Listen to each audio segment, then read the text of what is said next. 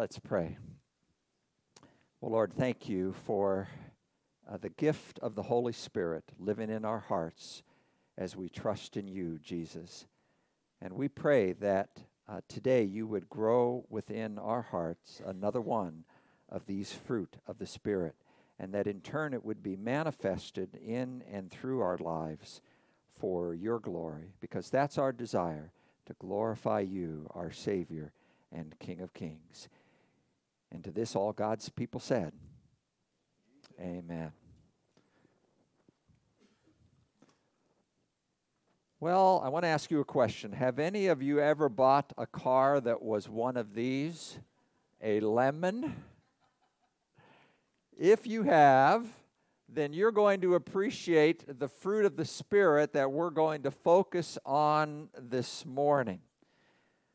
Many of you know that we're in a message series here at Mission Liberty Hill uh, on the fruit of the Spirit. And here's the definition for the fruit of the Spirit that we're using in this message series. If you take out your message notes from your worship folder, you will uh, see that definition on your worship folder. The fruit of the Spirit are Christ like attitudes of the heart coming from Christ's gift of the Holy Spirit, resulting in Christ like actions in life. And we're getting familiar with what those nine fruit of the Spirit are. Some of you are getting pretty close to being able to close your eyes and sing the chorus of that song the fruit of the Spirit. Between now and Easter Sunday here at Mission Liberty Hill, what we're doing is we're walking with our Savior Jesus through his journey to the cross and to the empty tomb. And we're seeing how in that journey, Jesus Christ displayed each and every one of the nine fruit of the Holy Spirit. Thus far, we've seen Jesus Christ display the fruit of the Spirit called kindness in the upper room when he gave the Lord's Supper to his disciples. And then we saw how he displayed the fruit of gentleness there in that upper room when he washed his disciples' feet. Last Sunday, we followed Jesus to the Garden of Gethsemane, where we saw him display the fruit of patience as he prayed in the Garden of Gethsemane. Now, today, we stay with Jesus in the Garden of Gethsemane and we see him display that fruit of the Spirit called faithfulness as he faced betrayal. Now, let me tell you what faithfulness means. In the New Testament, the word for faith and the word for faithfulness is the exact same word. It's the Greek word pistis. Faith and faithfulness are remarkably integrated and linked together.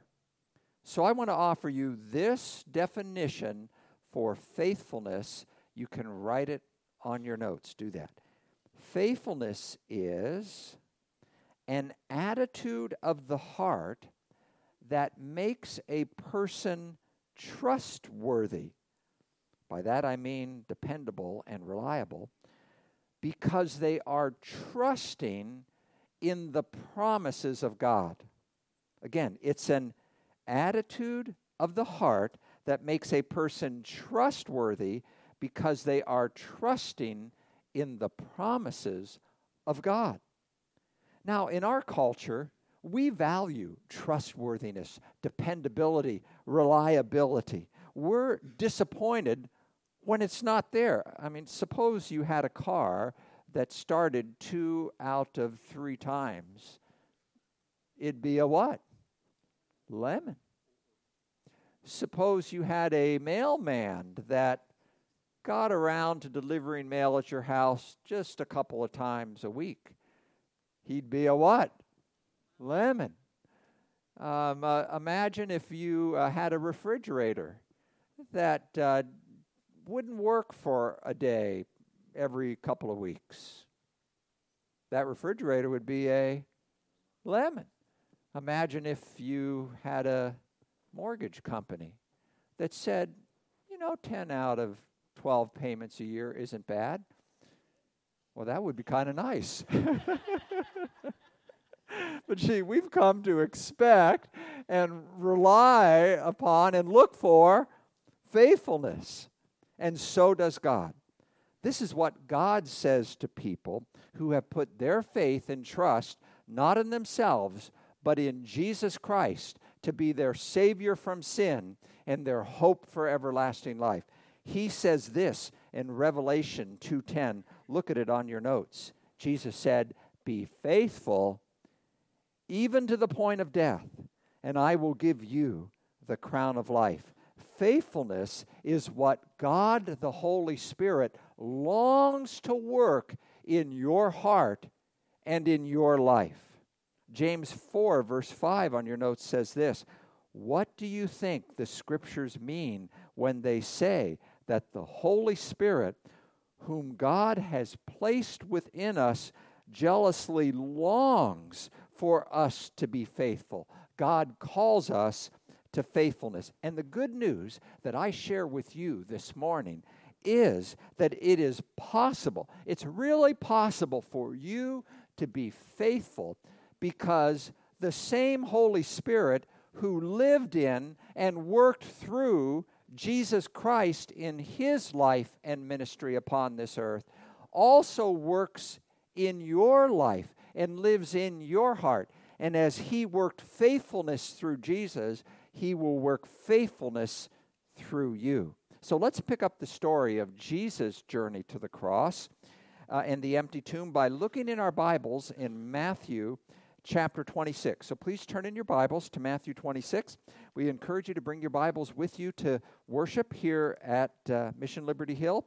You'll use them uh, when you bring them. And uh, today we're going to look at the next uh, part of the Garden of Gethsemane account, the second half of that account, Matthew 26, verses 47 to 56. Follow along in your Bible, please. While he, Jesus, was speaking, Judas, one of the twelve, arrived. With him was a large crowd armed with swords and clubs, sent from the chief priests and the elders of the people. Now the betrayer had arranged a signal with them. The one I kiss is the man, arrest him. Going at once to Jesus, Judas said, Greetings, Rabbi, and kissed him.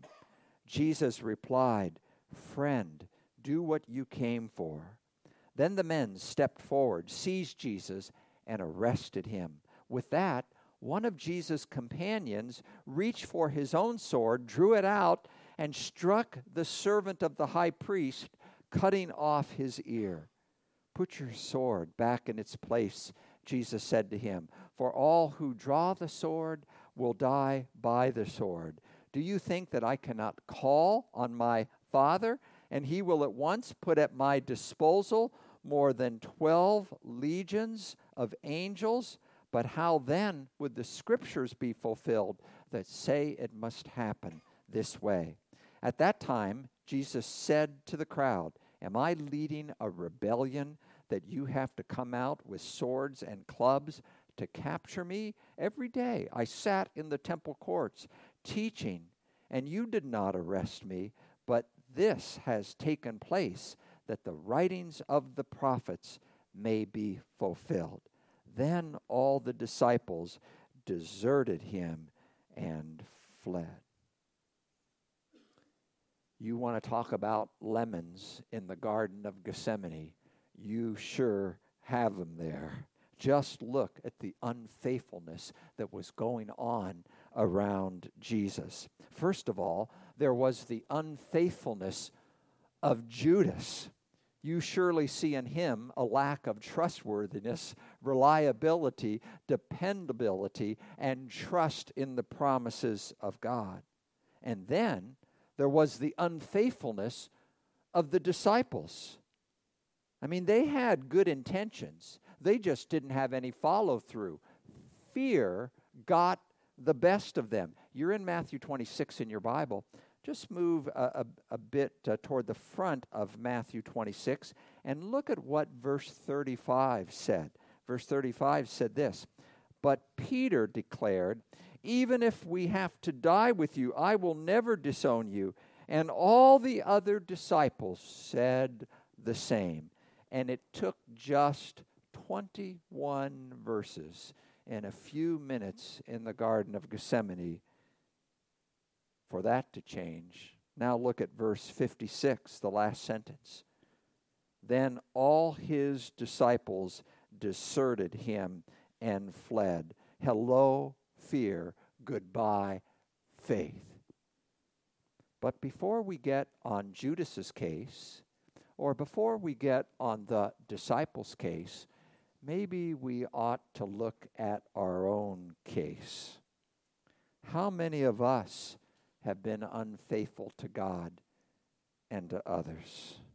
How many times has fear gotten the best of us so that we did the foolish thing instead of the faithful thing? We took the easy road instead of the right road. We stayed silent instead of spoke up for the truth. We hid our faith under a bushel basket instead of setting it up on a lampstand. It makes me appreciate the story that Dr. Howard Hendricks, professor of New Testament studies at Dallas Theological Seminary, once said. Howard Hendricks was once by, approached by a student after class who said to him, Dr. Hendricks, Jesus knew that Judas was going to betray him. So when he chose his disciples, why did he choose Judas? And Howard Hendricks said, I have an even better question for you. Why did he choose you? And why did he choose you? And me too. All of us have been lemon like with somewhat regularity, haven't we? And yet, Jesus stays faithful. He was in the garden, and He is in our lives totally faithful. As 2 Timothy 2:13 on your note says, if we are faithless, he will remain faithful, for he cannot deny himself. Jesus was faithful to his disciples. You know, when Judas came up to him and betrayed him with, of all things, a kiss, Jesus in that instant could have struck him dead. But instead, what did he call him? Look at verse 50. He called him friend. When the disciples started to try to defend Jesus. And one of his followers, uh, we know from another one of the Gospels that it was Peter, actually took out his sword. And, um, you know, typical Peter fashion. It's obvious that he was aiming to lop off the head of the high priest disciples, and he missed, typical Peter, and just cut his ear off. Jesus didn't roll his eyes and say, Can't you do anything right? You're out of here. Instead, Jesus tried to show his disciples that not force, but faith would bring the ultimate victory. Verse 52 in your Bibles. Put your sword back in its place, Jesus said to him, for all who draw the sword will die by the sword. Jesus was faithful to his disciples, and Jesus' faithfulness didn't stop there. Jesus was also faithful to his heavenly Father. Think about it. Jesus could have called at that moment upon all the angelic heavenly armies, and he could have made a quick escape from that situation. In fact, look at what Jesus said in verse 53 in your Bible. He said, Do you think that I cannot call on my Father, and he will at once put at my disposal more than 12 legions of angels? Jesus could have called a halt to the whole proceedings. But he knew that if he did that, he would have been thwarting Father's purpose for his life and ministry on this earth. In fact, Jesus said in the next verse, verse 54, But how then would the scriptures be fulfilled that say it must happen this way? Jesus stayed faithful to his disciples and faithful to his heavenly Father. And he doesn't stop there. My friends, he stays faithful even to us. When we have been lemons to him or to others, he could have abandoned us to sin. He could have sold us off to Satan. He could have left us on our own, but he didn't. Instead, he stayed faithful even to a cross so we could be cleansed and forgiven and always have another chance. He stayed faithful even to an empty tomb so we could have victory over death and eternal life and comfort and hope for daily life. And he stayed faithful even to us day in and day out. When he promises us in his word that he is fully committed to give us everything we need to follow him and live this life. And he is fully committed to work in wonderful ways in our lives, in our families, in our businesses, in our church, in our community, and this world if we will trust him and follow him faithfully. Jesus calls us, therefore, to be faithful. He wants you to be faithful in your life with God, in your marriage, if you're married, in your singleness, if you're single, in your work, in your relationships, with your children, in the way we spend our time and our treasures, the way we persevere amid setbacks in struggles, in every time, in every season, in good times, in hard times, in times of plenty, in times of want, in times of difficulty, and in times of enjoyment. In all times, we hold on to Him, trust Him, and move forward boldly, confidently, courageously with Him. An attitude of the heart that makes a person trustworthy because they are trusting in the promises of God. So let me tell you how you can find this fruit of faithfulness for your own life. Four things are necessary. Write them on your notes. First of all, if you want to bear this fruit of the spirit of faithfulness in your life, repent of unfaithfulness. Repent of unfaithfulness. Where there is unfaithfulness in your life, your relationship with God, with other people, confess it to God. Own up to it. Ask Jesus to cleanse you, to purify you, to put it behind you. And he will be faithful, absolutely faithful to do that. As 1 John 1 verse 9 on your notes says, if we confess our sins, he is faithful and just and will forgive us our sins and purify us from unrighteousness. Secondly, as you repent of unfaithfulness, recognize God's faithfulness. Recognize God's faithfulness. First Corinthians 1 verse 9 says this God, who has called you into fellowship with his Son, Jesus Christ our Lord, is faithful. I like the way the Message Bible paraphrase uh, uh, puts this verse. Look at it there. God, who got you started in this spiritual adventure, shares with us the life of His Son and our Master Jesus. He will never give up on you. Never forget that. In the words of a hymn, I'm sure many of us have sung before Great is your faithfulness, Lord, unto me.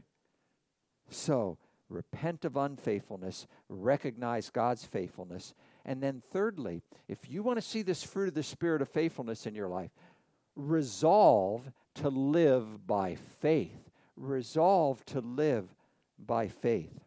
Resolve to live your life in such a way that you can say what Second Corinthians 5, verse 7 says. Let's read it together. Read it aloud with me. We live by faith, not by sight. Say it again. We live by faith, not by sight. And say it again. We live by faith, not by sight. Go ahead. Take some risks. Give God some opportunities to work in your home, in your church, in your marriage, in your daily life. God will show Himself faithful to you. Resolve to live by faith, and from that faith, amazingly, will flow faithfulness. And then, as you repent of unfaithfulness, recognize God's faithfulness, resolve to live by faith. Number four, remain in the Word. Remain, always remain in the Word. As 3 John 3 and 4 says, it gives me great joy to have some brothers come and tell me about your faithfulness to the truth and how you continue to walk in the truth. I have no greater joy than to hear that my children are walking in the truth. I want you to know something and to know it clearly that the Holy Spirit of God works through the Word of God to create faith in God and to create faithfulness for God.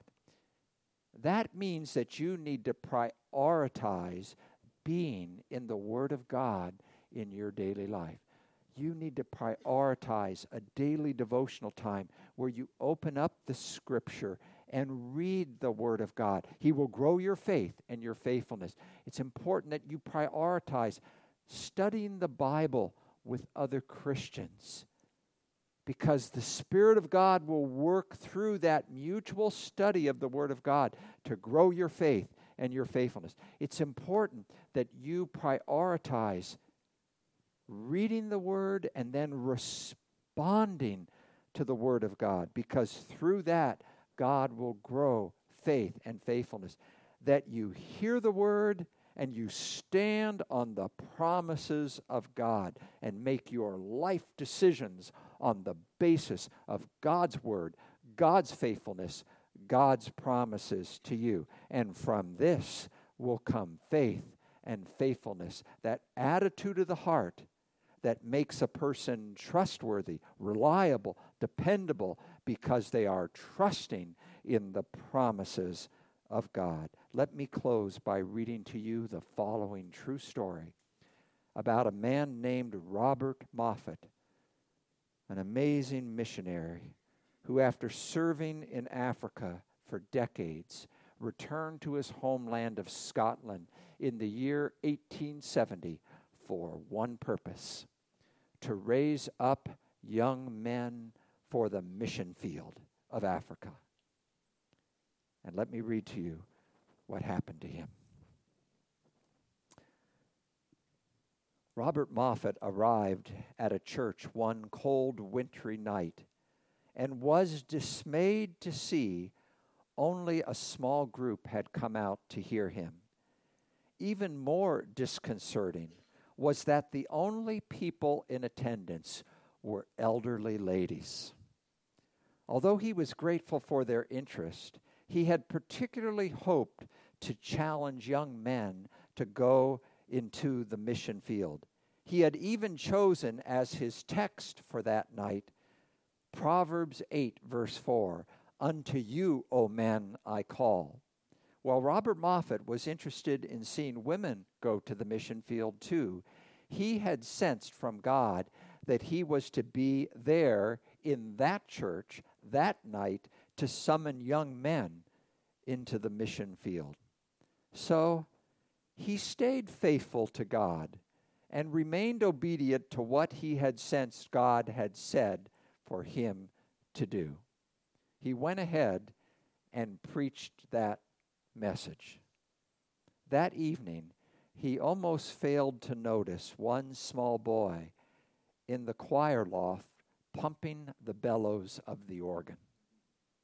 Although no one volunteered to go into the mission field that evening, the little boy up in the loft was so deeply moved by the challenge Robert Moffat gave that as a result, he promised God that he would follow in the footsteps of this pioneer missionary, and he remained true to his vow.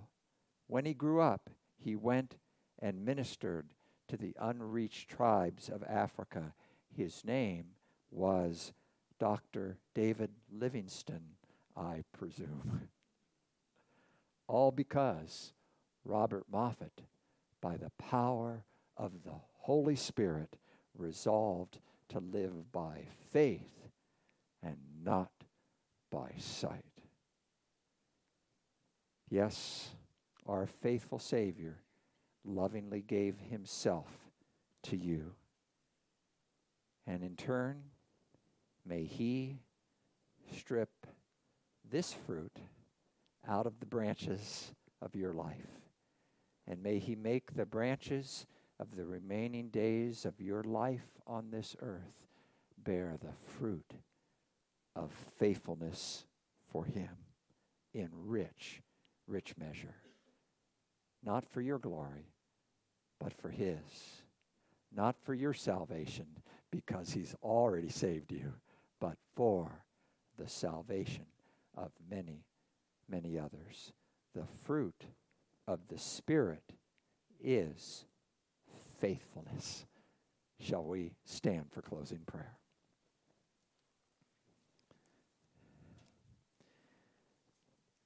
Lord Jesus, you have been so, so faithful to us. May your great faithfulness and the power of your Holy Spirit work this fruit of faithfulness in our lives. Lord, we come to you. Jesus, we claim you afresh as our personal Savior. And today, we repent of any unfaithfulness that there may be in our lives, any area of our life where there's been unfaithfulness, Lord. We want to repent of that, turn from it. We recognize your faithfulness to forgive and to empower us to go the better way. We resolve to live by faith not by sight, and to remain, always to remain in your word. All that we will ever need to be faithful, you have provided. Great, great is your faithfulness. Amen. Let's sing our